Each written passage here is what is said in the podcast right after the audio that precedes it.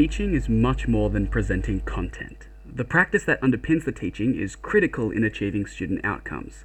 Quality teaching involves having a pedagogy that promotes high intellectual quality, promotes a quality learning environment, and makes explicit to the students the significance of their work, all of these being included in the New South Wales pedagogy.